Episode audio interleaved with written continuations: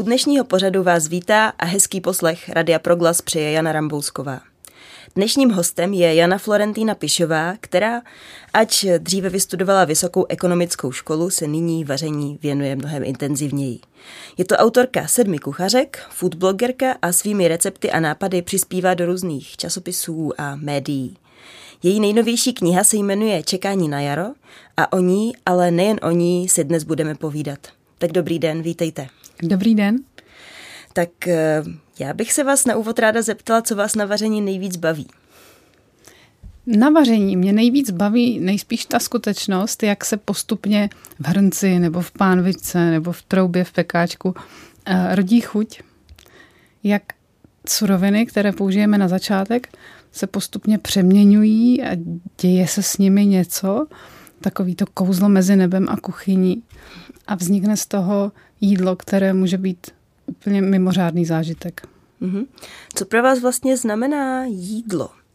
Je to pro vás důležitá součást našeho každodenního dne? Já to mám s jídlem podobně, jako to mají auta s naftou nebo s benzínem. Takže prostě občas je potřeba zajet k benzínce a natankovat palivo. Tak i já mám jídlo jako palivo, abych mohla dělat věci, které chci dělat. Ale zároveň, pokud si můžu vybrat, tak zajedu k benzínce, která mi je příjemná. Takže chci i ten hezký zážitek od jídla. Tak je to taková kombinace od obojího. Prostě jídlo potřebuju, nevýhýbám se mu a zároveň chci, abych z něj měla potěšení v podstatě při každé příležitosti. Mm-hmm. Pojďme se teď tedy pomalinku dostat k vaší nejnovější knize Čekání na jaro. E, vlastně vy jste jako první napsala knihu Kuchařka pro dceru, Další byly hovory s řezníkem, e, které se týkají zpracování masa v kuchyni. Potom to byla vánoční kuchařka pro dceru, snídaně u Florentíny, večeře u Florentíny, merendy v zástěře, která se věnuje především zpracování zbytků a šetření v kuchyni. A když se tak eh, vlastně koukám na ty vaše tituly, tak eh, každý se věnuje nějakému určitému tématu, docela obsáhlému v té kuchyni. A teď jste se dostala k tématu lidových tradic. Tak eh, jak vznikla myšlenka napsat zrovna tuhle tu knihu Čekání na jaro? Je to tak, říkáte to dobře. Každá ta knížka, co jsem kdy napsala, tak ona odpovídá nebo řeší nějakou kuchařskou výzvu. Ta úplně první knížka, tam píšu v ní o tom, jak se vůbec naučit vařit, jak se k tomu postavit, jak tomu čelit té potřebě, že najednou na mě závisí, co budu jíst nejenom já, ale třeba i někdo, kdo je mi blízký, nebo to můžou být i děti. Prostě najednou ta odpovědnost za jídlo se přenese na víc lidí, na kterých záleží a v tu chvíli je opravdu potřeba přistupovat do kuchyně s tím, že vím, co tam dělám. A pak, jak jste říkala, ty další knížky zase mají nějaké další téma a už spíš rozvíjejí tu první, tu základní. A ta moje poslední knížka Čekání na jaro, tak ta vznikla takovým okamžitým nápadem, si myslím. A bylo to tak, že se mě čtenáři už několik let zpět ptali, jestli, když mám vánoční kuchařku s vánočními tradičními recepty a s tím, co se vaří v podstatě v období od svatého Martina do nového roku, tak jestli napíšu i nějakou velikonoční, že se to samo nabízí. A já jsem to odmítala, tuhle tu myšlenku, protože Velikonoce to je, když dobře, tak 10 až 20 receptů. Úplně jsem si nedovedla představit, že bych do té knížky dostala víc věcí. A pak jsem začala dělat postní výzvy, protože Velikonocím předchází 40-denní půst. Většinou bez masí a někdy se tam přidává i půst od vajec nebo od mléka, půst od některých tuků a i od nějakých třeba řekněme pochoutek nebo závislostí. A to už najednou začalo nabírat na vážnosti, to velikonoční téma. A půstu zase ještě předchází masopust, což je jeho pravý opak. Ale přitom je tam obsaženo to slovo pust, masopust. Takže by to mohlo evokovat eh, půst od masa, ale není tomu tak, je to pravý opak půstu od masa. Je to pravý opak. Eh, masopustní hodování je období od tří králů v podstatě až do konce masopustu, kterému se taky říká fašang. To jsou všechny ty slavnosti, které ten konec doprovází, všechno to veselí a bujaré průvody. A tam je maso v podstatě na prvním místě na talíři, protože dřív lidé chtěli spotřebovat maso zvířat, které už pro další sezónu nebyly určeny ani na chov, ani pro nějaký jiný užitek, ani eh, jako hospodářská zvířata. A bylo zbytečné je v tom zimním období živit, protože ty zásoby byly potřeba nechat pro lidi a případně pro ty zvířata, se kterými se dál počítalo. Takže to je období zabíjaček, období, kdy se spotřebovává opravdu hodně masa. Myslíte si, že tyto tradice mají ještě svůj význam v dnešní době supermarketů, kde si maso můžeme sehnat v jakémkoliv ročním období? Je pravda, že já tak sama vnímám, že největší sezónnost stále ještě má hlavně zelenina a ovoce. A u těch ostatních surovin už to tak patrné není. Třeba ještě kolem svatého Martina se objeví víc hus a kachen v obchodě. Ale to je proto, že tady to datum má celkem dobrý marketing. A, a všichni si chtějí tou dobou upéct kachnu nebo husu. A ve zbytku roku už to tak silné není a trošku se to ztratilo. Mm-hmm. Co třeba vám osobně to postní období přináší? Co vám osobně přináší dodržování nějakých postních zvyklostí? Já nejsem věřící, takže nedržím takový ten křesťanský půst tradiční, který má několik pilířů, včetně toho, že je potřeba se oprostit od některých věcí v jídle. Ale má pro mě takový přenesený význam, že půst nejenom, že mě něčeho zbaví, něco mi vezme, ale zároveň udělá místo na něco nové. A to si myslím, že do současného moderního života taky patří. Protože my často sklouzneme k nějakým stereotypům, které nám třeba ani moc neslouží. A tady máme možnost během 40 dní se těch nějakých návyků nebo pohodlností zbavit, nahradit je třeba něčím, co je zdravější, přínosnější a pokračovat dál silnější. V podstatě se v nás může zrodit něco nového. Mm-hmm. Bylo to pro vás přirozené nějakým způsobem zachovávat určitou tradici půstu, anebo jste si k tomu došla v průběhu života? Určitě jsem k tomu postupně došla. V žádném případě to ne, ne, nebylo tak, že bych v tom vyrostla, nebo že bych už dlouho věděla, že toto chci dělat. Ale pro mě to třeba nutně nemusí znamenat, že to je půst bez masa. Já si třeba odepřu jiné věci. Mm-hmm.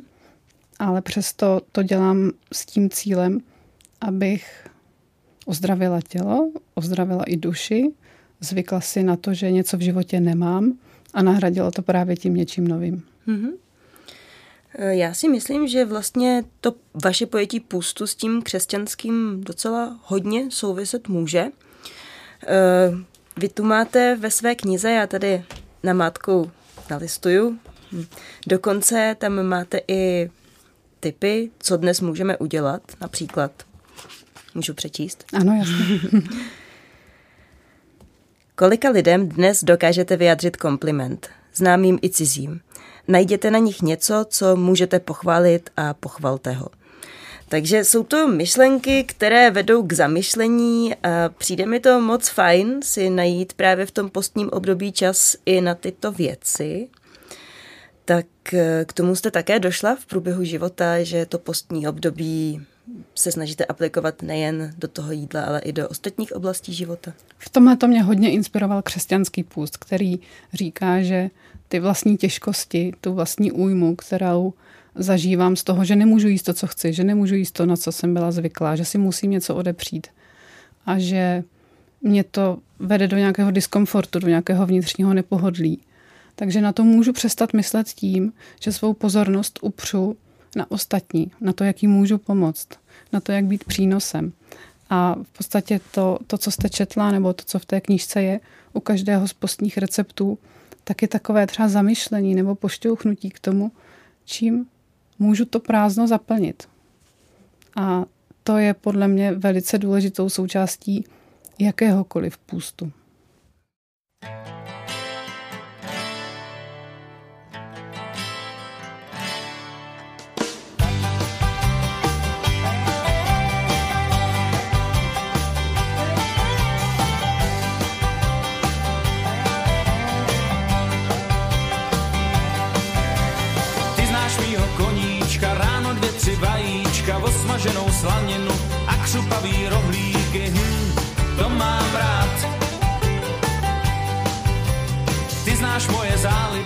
roštěnku dáš na gřiby, pak to necháš podusit a česnekem nešetříš, hm, to mám rád.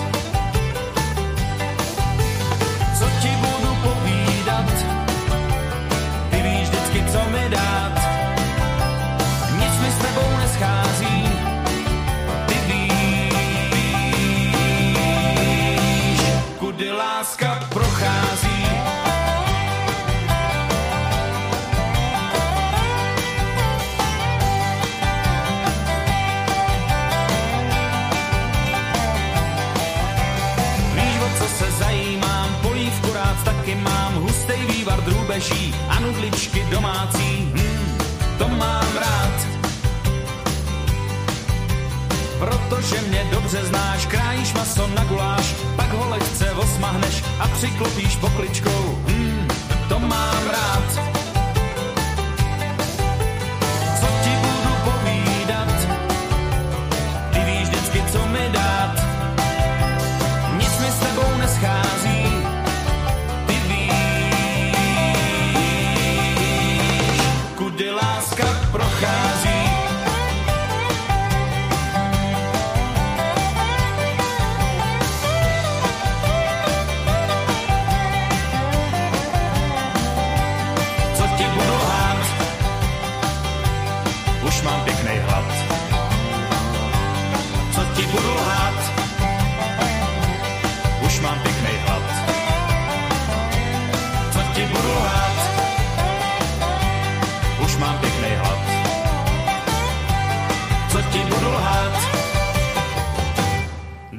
Něco dát.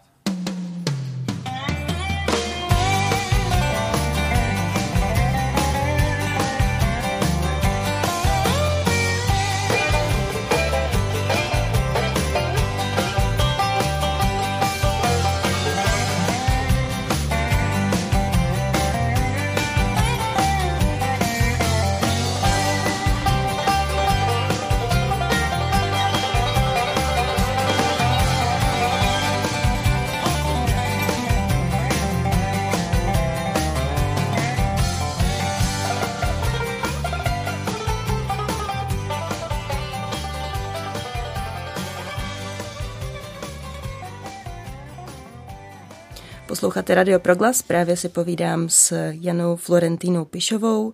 Bavíme se o její nejnovější knize Čekání na jaro, která představuje recepty jak z období masopustu, tak z období šestitýdenního půstu až k velikonočním receptům. Jaký vlastně máte vztah k tradicím obecně? Myslíte si, že to třeba souvisí hodně s jídlem, že nás mohou ty tradice ovlivňovat z hlediska toho, co potom doma tvoříme v kuchyni?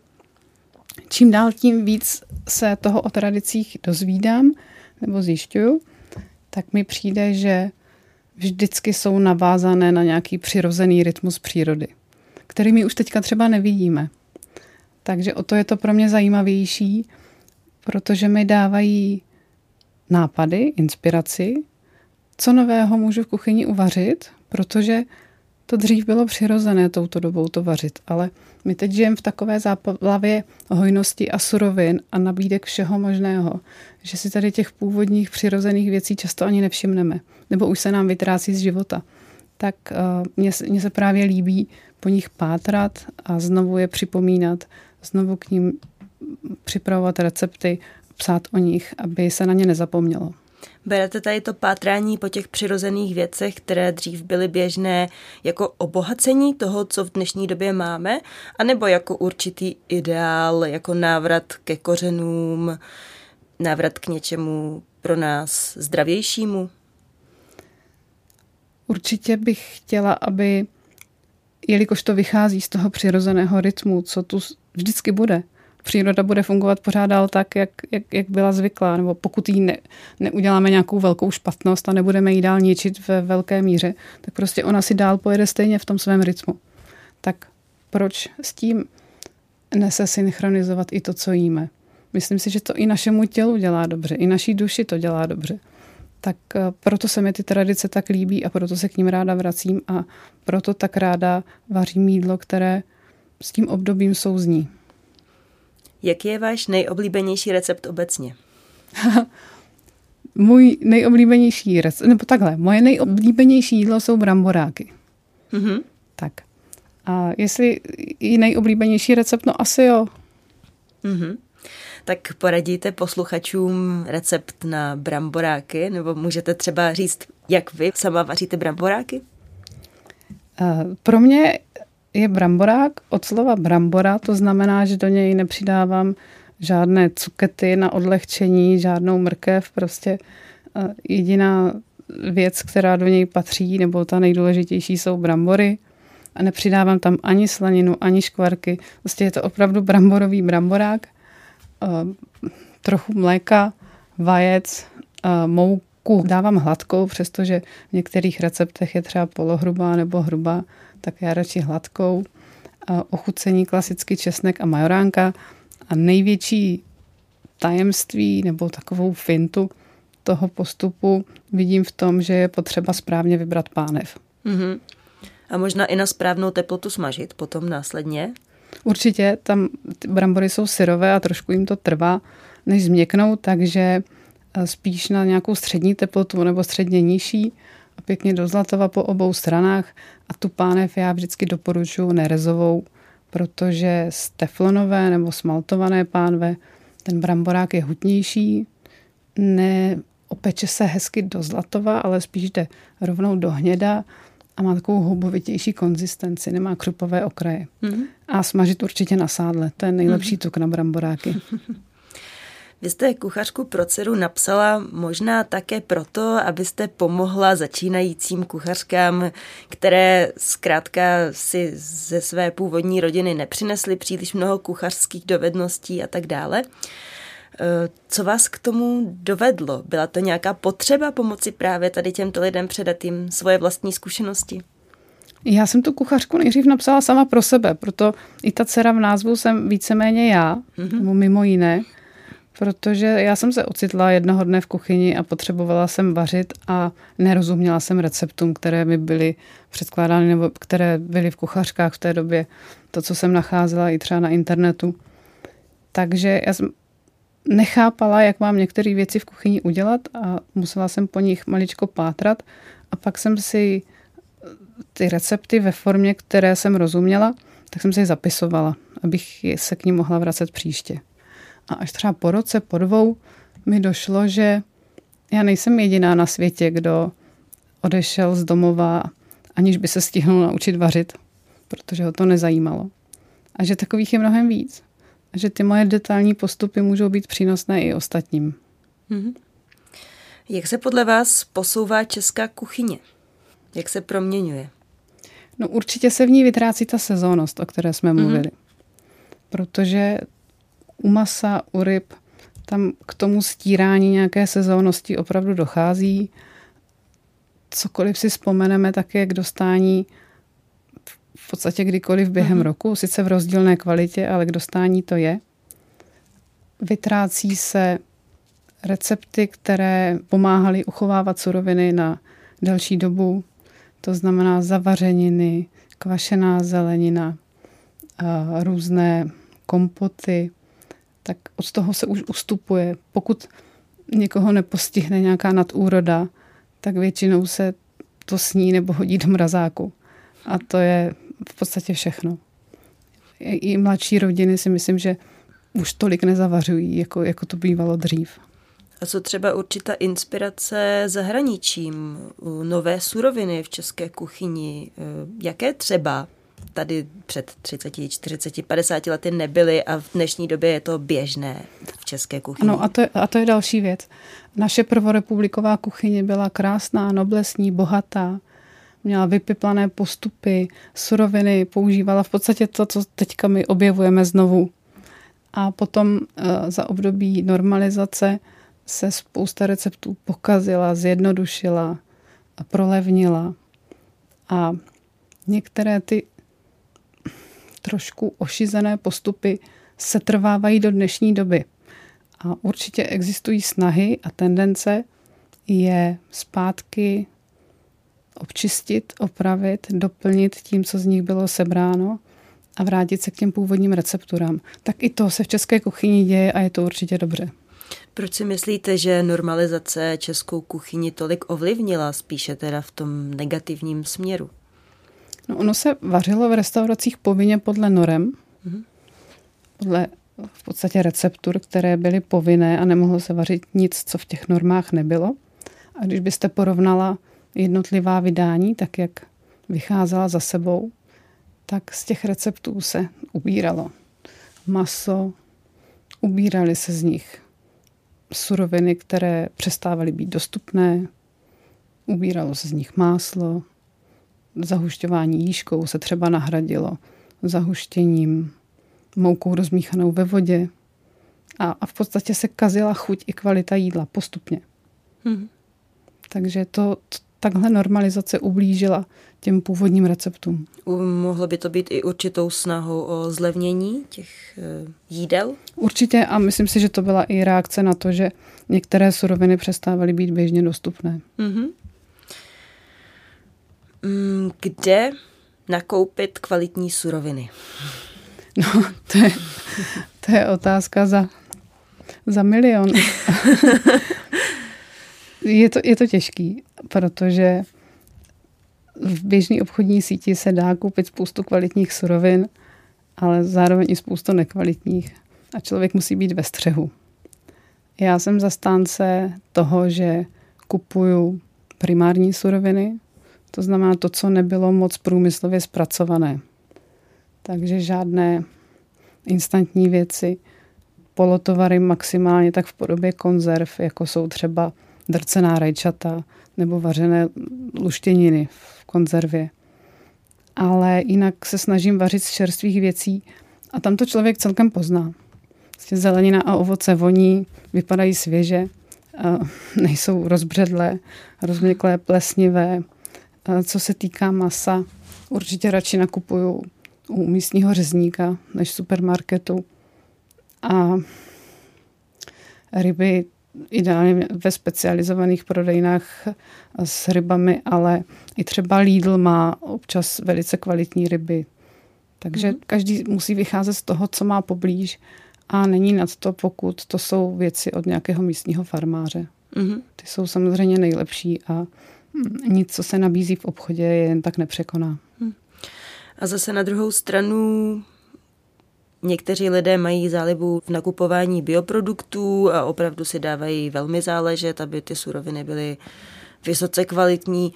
Je to tak důležitá věc, nebo opravdu ty benefity jsou natolik výrazné, že stojí za to tomu věnovat ten čas a strávit nad tím nějakou dobu, dát si záležet na tom, kde to kupuju, za kolik to kupuju? Určitě to stojí za to. Mm-hmm. Zároveň za to člověk zaplatí o poznání víc než za konvenční produkci. Ale když si třeba zkusíte upéct obyčejné kuře ze supermarketu a farmářské kuře, obyčejně prostě jenom se sádlem nebo s máslem nasolené, tak jak je, tak takhle ho dá do trouby. Tak kdybyste potom porovnala tu chuť, to je obrovský rozdíl to obyčejná úprava pečením, pokud to kuře neschováte do nějaké omáčky nebo do nějakého výrazného koření, tak ta ukáže, jak diametrální rozdíl v chuti je mezi tím farmářským produktem a tím, co je z velkochovu. A z hlediska našeho zdravotního stavu, benefitu pro naše tělo, jak se to s tím vlastně má? A jak to máte vy? Já jím spoustu masa. Mm-hmm. Jím ho hodně naopak eh, se vyhýbám některým přílohám, takže ono to potom jinak ani nejde skombinovat na talíři, abych neměla hlad. Takže pokud to jde, tak si opravdu dávám záležet na tom, co jím. Protože ono každé, každé sousto, každé jídlo ten organismus nějakým způsobem ovlivní a zatíží. Takže je, je opravdu dobrý vědět, co, co člověk jí. Aby aspoň se mohl vědomě rozhodnout, jestli uh, mu nevadí ta velkoprodukce, nebo jestli už pro něj převažují výhody z toho menšího chovu. Mm-hmm.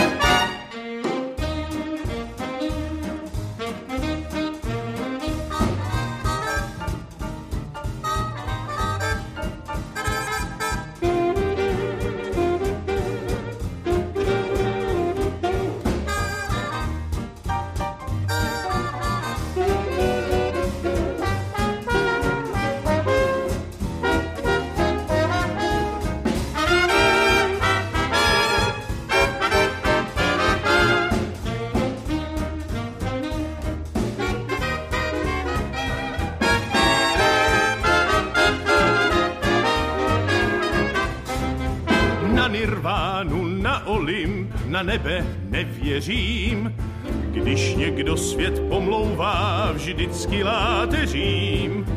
Nestojím o nekonečno s hvězdami všemi, stačí mi pár krásných let někde na zemi. Když já vám povídám, že je nebe na zemi, pravdu mám, věřte mi. Za život život dám, i když nerad umírám, nejsem sám.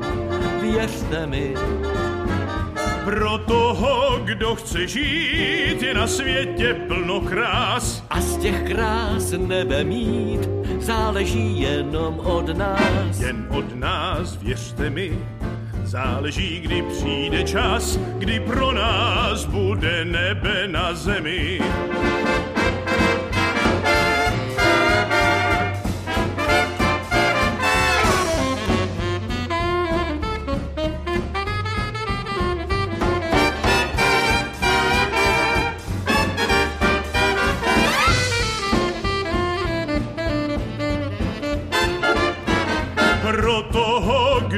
Žít, je na světě plno krás. A z těch krás nebe mít záleží jenom od nás. Jen od nás, věřte mi, záleží, kdy přijde čas, kdy pro nás bude nebe na zemi. Kdy pro nás bude nebe na zemi.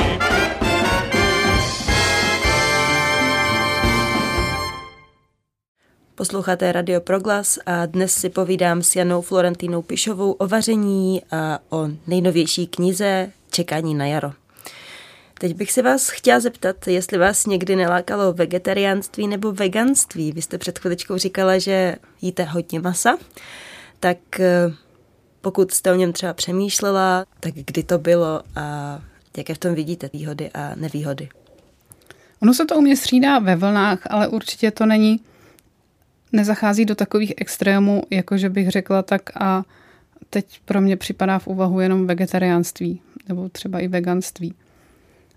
Mě maso chutná a dost dlouho jsem žila v takovém stavu, že mi stačilo třeba jednou, dvakrát, na nejvíc třikrát týdně. Mm-hmm. Že v ostatních dnech a ostatních jídlech jsem si vystačila bez něj.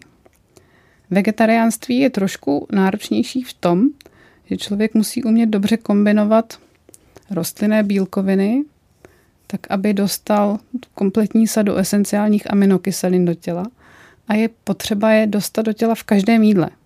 Protože to, co v tom jídle chybí, tak ty zbylé aminokyseliny nemůžou zůstat do zásoby v těle.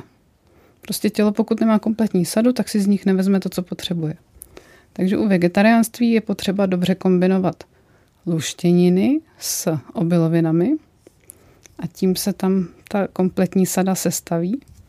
Když to na talíři něco z toho chybí, tak eh, to tělo opravdu nevyužije a může strádat. A pro mě eh, je teď eh, složité jíst dostatek obilovin ze zdravotních důvodů, takže já bych z tohohle titulu už jako měla hodně těžkou cestu jako vegetarián. Takže teď o tom ani neuvažuju. Mm-hmm. Rozumím. Vy jste také vydávala časopis, který združoval recepty z různých regionů v České republice. Pocházíte z Vysočiny. Jaké recepty spadají zrovna do regionu Vysočiny? A máte třeba nějaký recept, který vás okouzlil, inspiroval, byl pro vás uh, velmi zajímavý?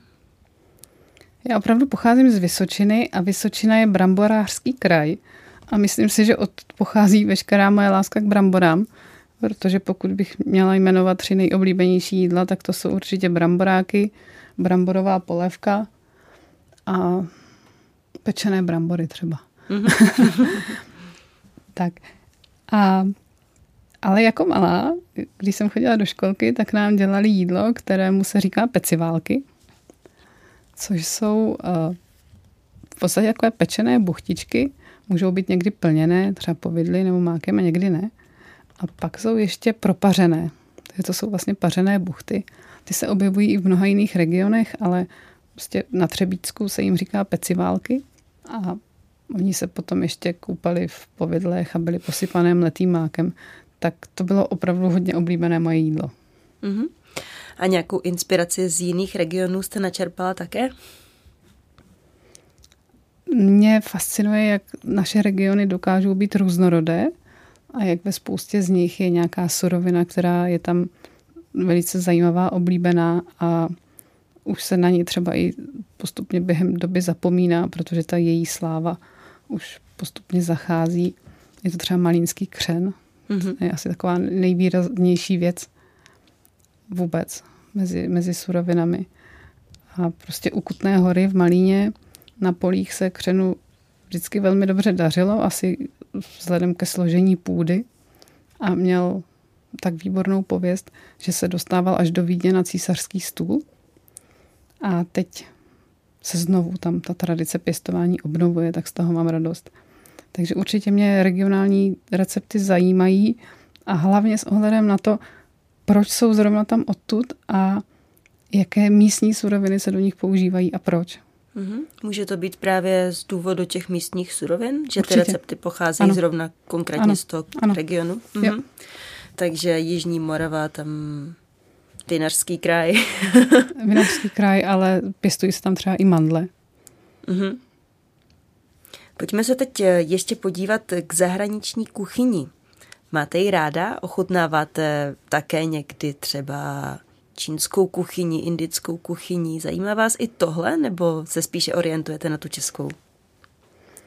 Já mám pocit, že mi chutnají všechny kuchyně světa. Že moc ráda si dám, ochutnám, zažiju. Jsem ráda, když eh, se to stane i třeba tady u nás v Česku. Ale stejně se vždycky pokorně vrátím k našim českým chutím. A kdybych měla žít jenom na nějaké zahraniční kuchyni, tak vím, že mi ty české chutě, ta naše tradice, to, v čem jsem vyrostla, to, co je nám blízké tady ve střední Evropě, to, co vaříme ze surovin, které tu máme k dispozici, tak to by mi určitě chybělo. Hmm. Takže to berete jako takový gastronomický výlet do cizí kultury? Ano. Říkám ano. to tak? Jo. Dobře.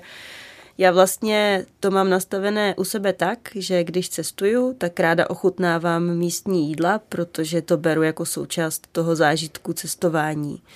Napadá vás k tomu něco? Máte to třeba taky tak? Mám to určitě taky tak. Když potkám nějaké jídlo, které mě úplně fascinuje, tak samozřejmě chci recept.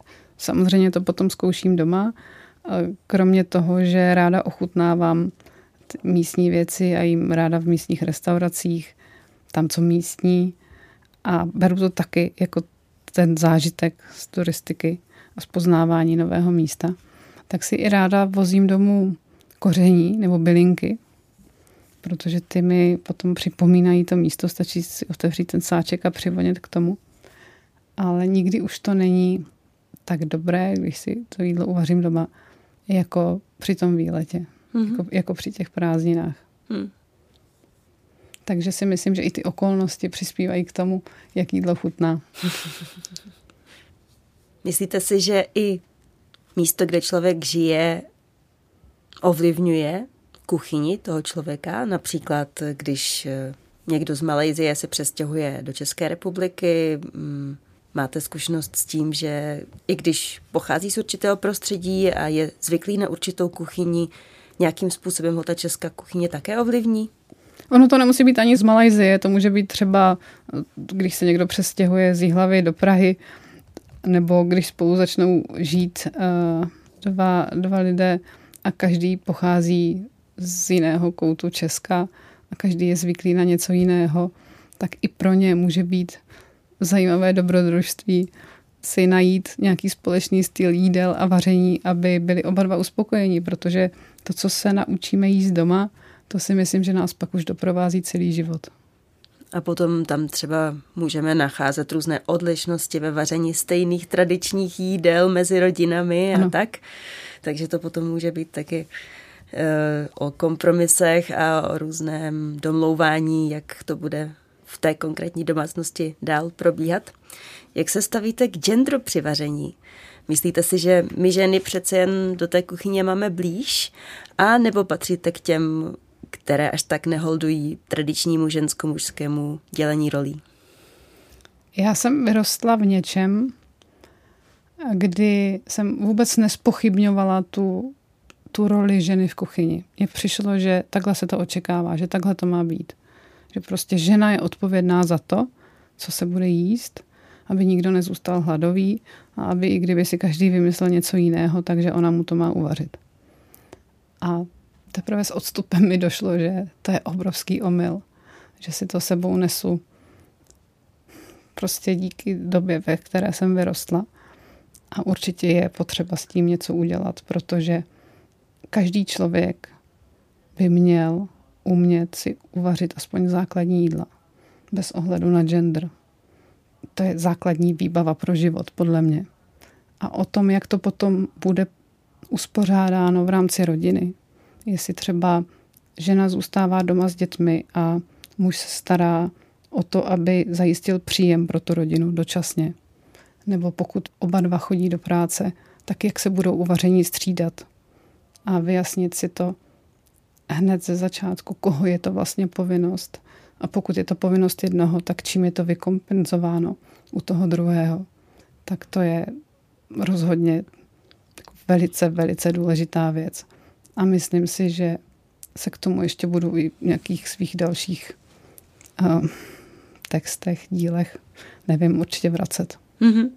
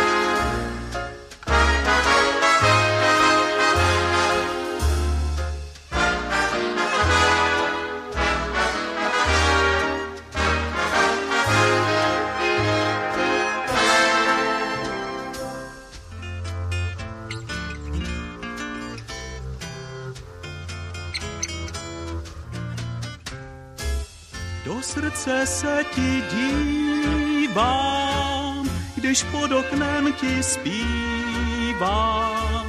Každou noc stejná slova, znovu svou serenádu, svou serenádu zpívám. Marně se k oknu dívám, než zaspívám ji jednou hvězdy zblednou, svítá. Probuď se už svítá, zažeň chladný sen, bude horký den, je čas procitnout, nad lesy svítá. Hvězdy v lednu svítá, otevř na můj hlas, nastává už čas, chceš-li uprchnout se mnou. Chvíli, ještě malou chvíli a bude den bílý, bude konec dobrodružství svítá, na východě svítá. Každý příští den bude jako sen, chceš-li uprchnout se mnou.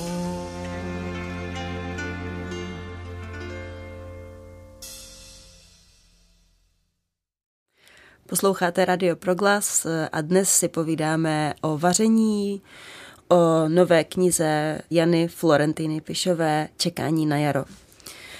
Jaké chyby jsou nejčastější při vaření, zvlášť u začátečníků? Nejčastěji spěchají mm-hmm. a chtějí mít jídlo hotové co nejdřív za každou cenu a pak často se diví, že to nemá moc zajímavou chuť. Mm-hmm. Protože chuť vzniká trpělivostí a tím, že si ji člověk odpracuje. U polévek, u dušených jídel to obnáší poctivé osmahnutí základu, prostě až je všechno do zlatova, hlavně maso nebo třeba zelenina.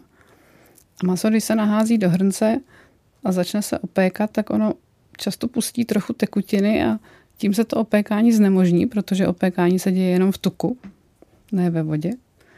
A kdo to uspěchá a hned to maso takhle podlije něčím a dá ho dusit, tak potom si říká, tomu jídlu něco chybí, to, to není úplně ono, takhle jsme to doma neměli, doma to chutnalo jinak.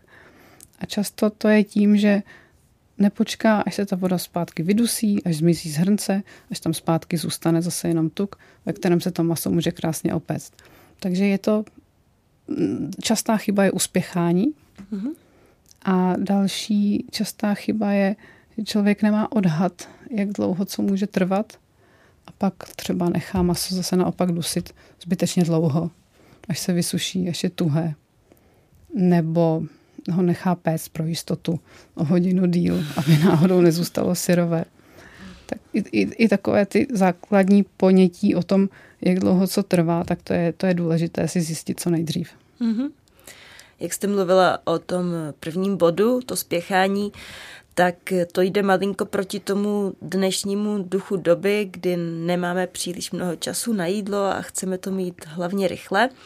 Takže myslíte si, že je opravdu důležité pro to, abychom si uvařili dobré jídlo, aby nám to chutnalo, aby nám to přineslo benefity, si na to zkrátka udělat ten čas, i když třeba budeme muset to nějak vymyslet v práci, budeme si muset třeba ubrat určitý díl povinností pracovních.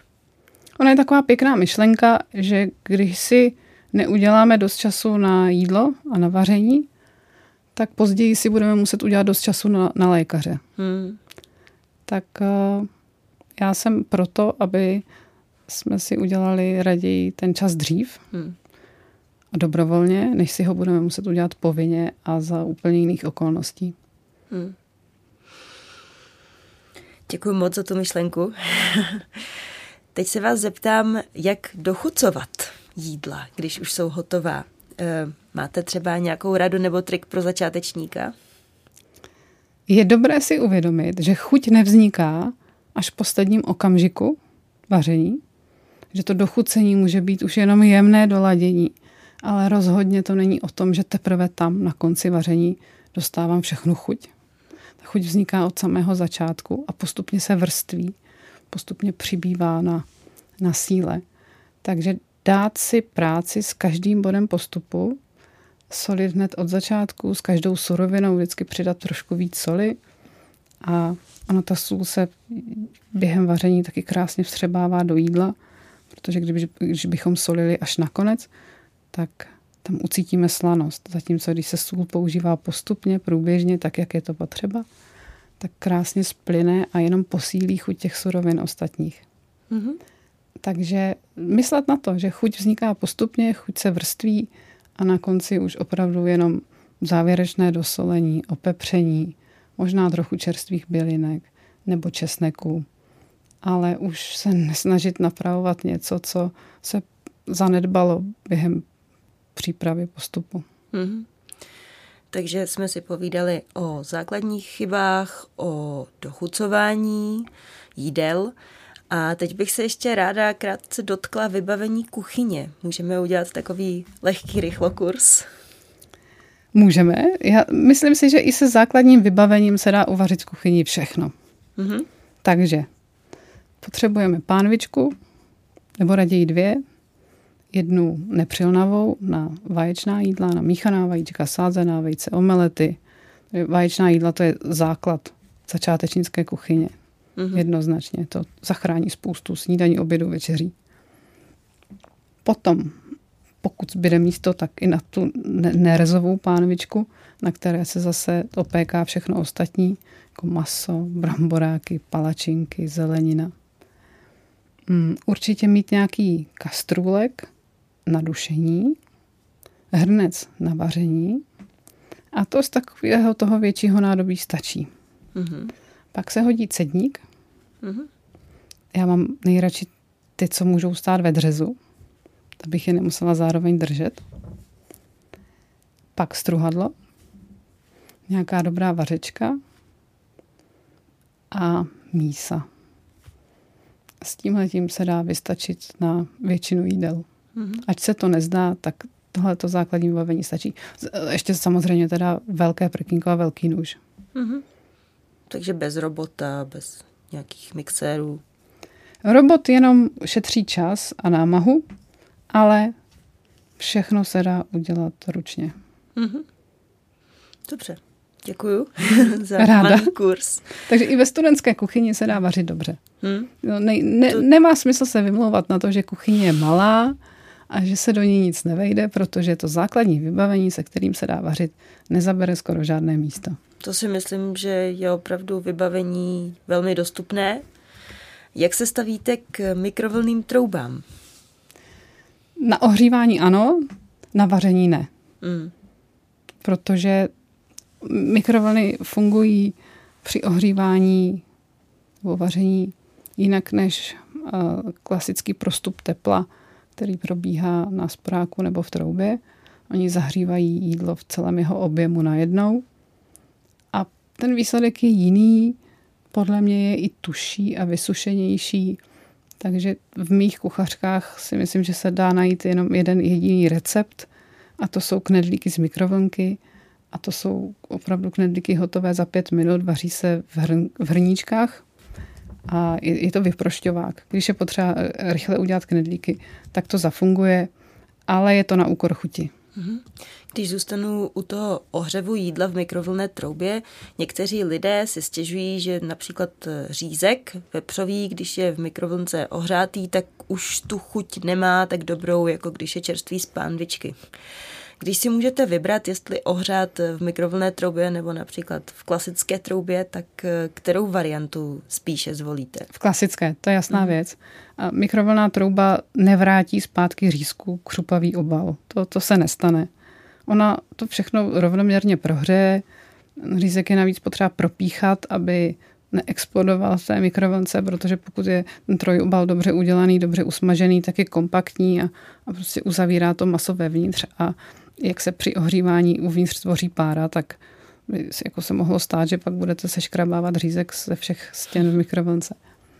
Takže v, určitě v troubě a i, i třeba s horkovzdušným ohřevem, protože ten si se postará o větší křupavost nebo aspoň o částečný návratek původní křupavosti. Mm-hmm. K čemu je vlastně dobrý horkovzduch v troubě?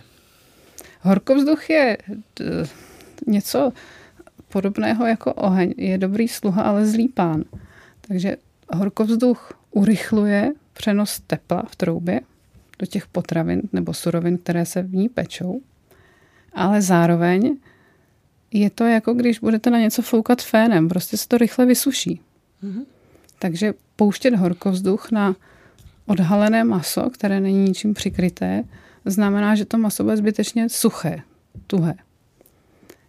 I když byste třeba pekla v troubě něco, co je v pekáčku, ponořené v tekutině a je to zakryté poklicí nebo alobalem, nějaká masová pečeně, třeba svíčková, ta se takhle peče, pustila byste horkovzduch, tak on se dokáže dostat i pod to zakrytí a postupně vyfouká tekutinu z té omáčky, takže pak získáte maso s nějakým hustým výpekem, který budete muset pak znovu nastavit vodou nebo vývarem, aby z toho ta svíčková omáčka vůbec mohla vzniknout. Mm-hmm. Ale zase, když se pečou některé, uh, některá cukroví nebo moučníky rychle, tak tam horkovzduch použít, proč ne? Mm-hmm. Pojďme se ještě pobavit o využívání polotovarů a e, dochucovadel. Jaký k tomu máte názor? Jsou dobrá dochucovadla a nedobrá dochucovadla. Třeba některé masoxy, vývary v kostce jsou podle mě příliš agresivní a mají příliš jednotnou chuť, která, když se přidá do čehokoliv, tak potom z toho jídla vyčnívá. A je poznat, že to je uvařené z kostky. Ale jsou i přírodní bujony, které už tu chuť nemají tak silnou a udělají přesně to, co by udělal doma vývar. To znamená, že doplní tu základní chuť, přidají tam chuťovou hloubku, aniž by vyčnívali. A Může to být zase na úkor kvality jídla? Je, je spousta jídel, do kterých vývar je potřeba udělat, jinak nebudou mít nikdy dostatečnou chuť. To jsou třeba krémové zeleninové polévky. To je takový typický příklad. A pak je spousta jídel, kde se dá poradit i s vodou. Do bramboračky není potřeba lít vývar, i když tak spousta receptů nabádá, ale dá se udělat bramboračka i s přilitím vody a bude mít skvělou chuť. A, takže vývar není potřeba používat pořád stále. A buď je nějaký domácí poruce nebo v mrazáku, anebo já určitě jsem zastánce i kupovaných vývarů, pokud jsou dostatečně přírodní. Mm, to jsem právě měla na mysli, jestli ty kupované bujony, masoxy nejsou potom na úkor kvality jídla, kdybychom mohli na druhou stranu použít domácí vývar, avšak eh, samozřejmě zabere nám to nějaký čas, než bychom ten vývar uvařili. Ty silné, ty hodně výrazné bujony, vegety, podravky, tady ty polévková koření v tekuté v lahvičce, tak ty často zamaskují právě nedostatek péče, co se tomu jídlu odvedl, co se tomu jídlu dal. Protože když se jídlo uvaří rychle, bez té trpělivosti, jak jsem o ní mluvila, tak pak postrádá právě chuťovou hloubku, kterou tyto polotovary nebo produkty můžou doplnit. Ale doplní takovým způsobem, že to je poznat. Zní to až ideálně, že vlastně za menší čas doplníme chuťovou hloubku, ale asi to bude mít i svoje negativní aspekty. Tak, ano, je, je, to, je to poznat v jídle. Mm-hmm. Dobře. No a poslední otázka, eh, na kterou bych se vás ráda zeptala. Eh, Čekání na jaro byla vaše sedmá kniha. Máte nějaký nápad na další knihu nebo na něco, co byste ráda do budoucna zpracovala, pokud tedy můžete tento nápad prozradit? Já mám nápady na nejméně tři další knížky a nikdy je neprozrazuju předem, mm-hmm. takže, takže ani tentokrát Dobře. neprozradím, ale nápadů je spousta, inspirace mm-hmm. je hodně a věřím, že se mi je podaří zrealizovat a že udělají radost. Mm-hmm. Hostem vysílání Radia Proglas byla Jana Florentína Pišová, kuchařka, autorka sedmi knih a pravidelná přispěvatelka svých receptů do různých médií. Moc vám děkuji za rozhovor a také za eh, možnost nahlídnout do vaší kuchyně. Přeji, ať vám vaření i nadále dělá radost. Naschledanou. Moc děkuji a ať vaření dělá radost i vám. Naschledanou. Od mikrofonu se loučí také Jana Rambousková.